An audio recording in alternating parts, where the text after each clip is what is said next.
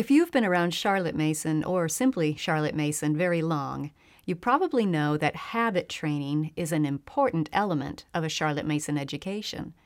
And most likely, you love the idea of instilling good habits in your children that will set them up for success in life and give you smooth and easy days in the meantime.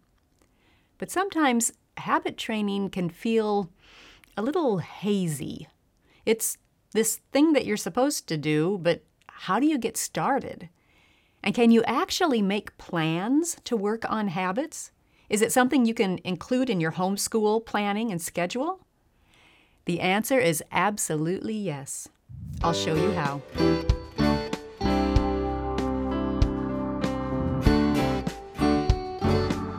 Welcome to the Simply Charlotte Mason podcast. I'm Sonya Shafer. Though we do work on habits as the opportunity arises each day, and not all of those opportunities can be scheduled, we can still include habit training in our homeschool plans. Let me walk you through it step by step and give you some very practical tips. Step one choose the habit category that you want to focus on. The habits that Charlotte Mason recommended we work on are very much what we could call character traits diligence, orderliness, courtesy, kindness, for example. Each of those terms is a broad category that can have multiple ways to apply it. So start with the habit category that you want to focus on. Our free ebook, Smooth and Easy Days, will give you the list of 60 habits that Charlotte wrote about and recommended. Just choose one, one at a time. It will take about six or eight weeks of focused attention to get that habit up and running. So, an easy way to integrate that time frame into your homeschool planning is to choose two habits per term. A term is 12 weeks long, so you can work on one habit for the first six weeks and a second habit for the last six weeks of the term. If you are using our enrichment studies guide, you'll see that's how the habits are scheduled in those plans. One habit for six weeks, two per term. Step two, then. Determine what you want that habit to look like for each child. Once you have that broad category in mind, you need to get specific. There are many ways you can apply a habit of cleanliness or respect for others. Some children may be able to generalize that habit and apply it in all applicable situations during those six weeks but others may need to specialize and focus on a specific application. A lot of that decision depends on your child's age and skill level and natural weaknesses and strengths. So customize the habit category for each child. Think through what do I want this habit to look like for this child at the end of these six weeks? Now, we can do a deep dive into this step of customizing habits, and we're going to do that in upcoming episodes. But start thinking in those terms now as you plan. How do I want this child to apply that broad habit category during these six weeks?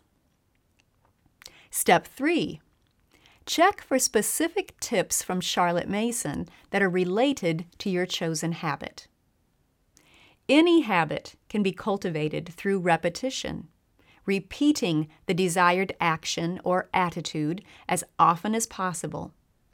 Charlotte explained that universal principle in her writings, but she also gave some specific tips for many of the habits. Practical ideas that relate specifically to that one habit. You can find everything she said about each habit in the book Laying Down the Rails. This is your reference book. Choose your habit from the list, then look up that habit in the book and see what ideas Charlotte gave for cultivating it in your child. Consider how her tips might apply in your situation with your particular child. Make note of that. Then put the book back on the shelf and go work on implementing her ideas and repeating that habit as often as possible for the next six weeks. Step four select some motivating ideas to reinforce your chosen habit and remind the children of what habit they're working on. For your school aged children, you will find a vast treasury of motivating ideas in Laying Down the Rails for Children.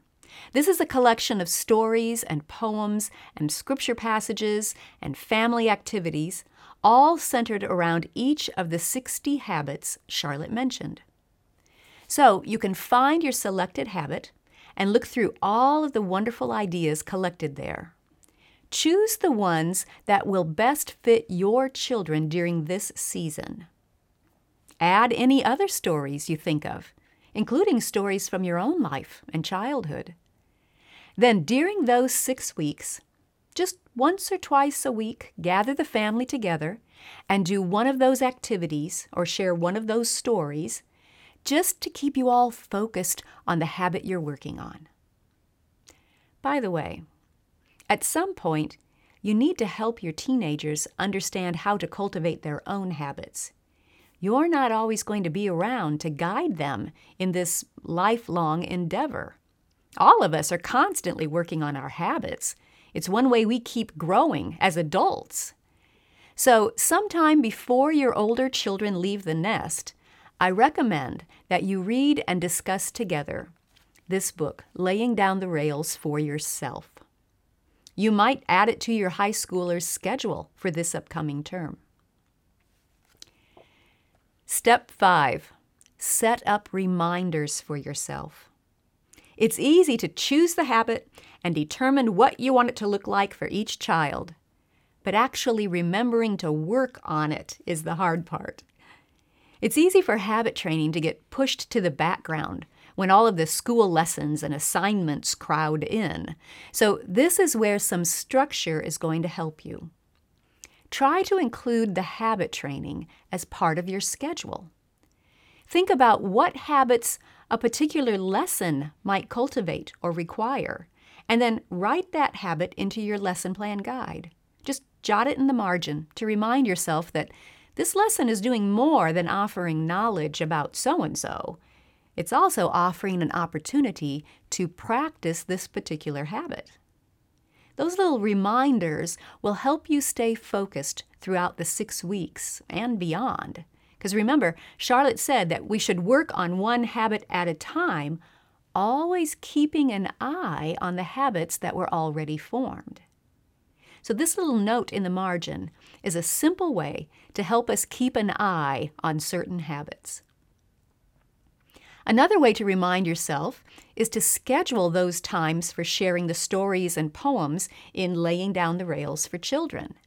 Just write it into your schedule for once or twice a week and make it a definite part of your school day. You could also use technology to help you remember. Set a reminder on your phone for each child. Joey is working on saying thank you when someone gives him something and then later in the day have it remind you that Susie is working on putting her school books on the shelf when she's done using them.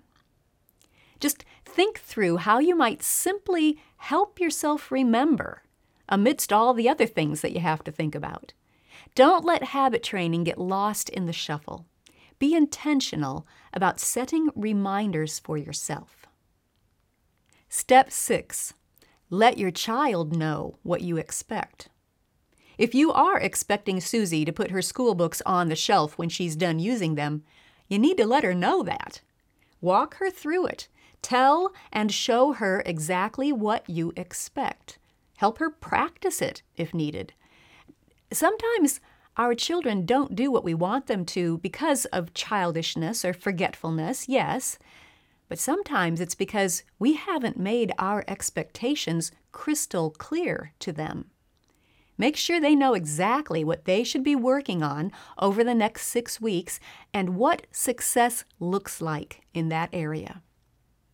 If you have a teenager, take a neutral time, not in the heat of battle, to have a short chat. Tell him the one habit that you have in mind for him, and, this is very important, how that habit will benefit him. Present what you are thinking, but be open to his ideas too. This joint effort is an important part of helping him make that transition to cultivating his own habits as an adult.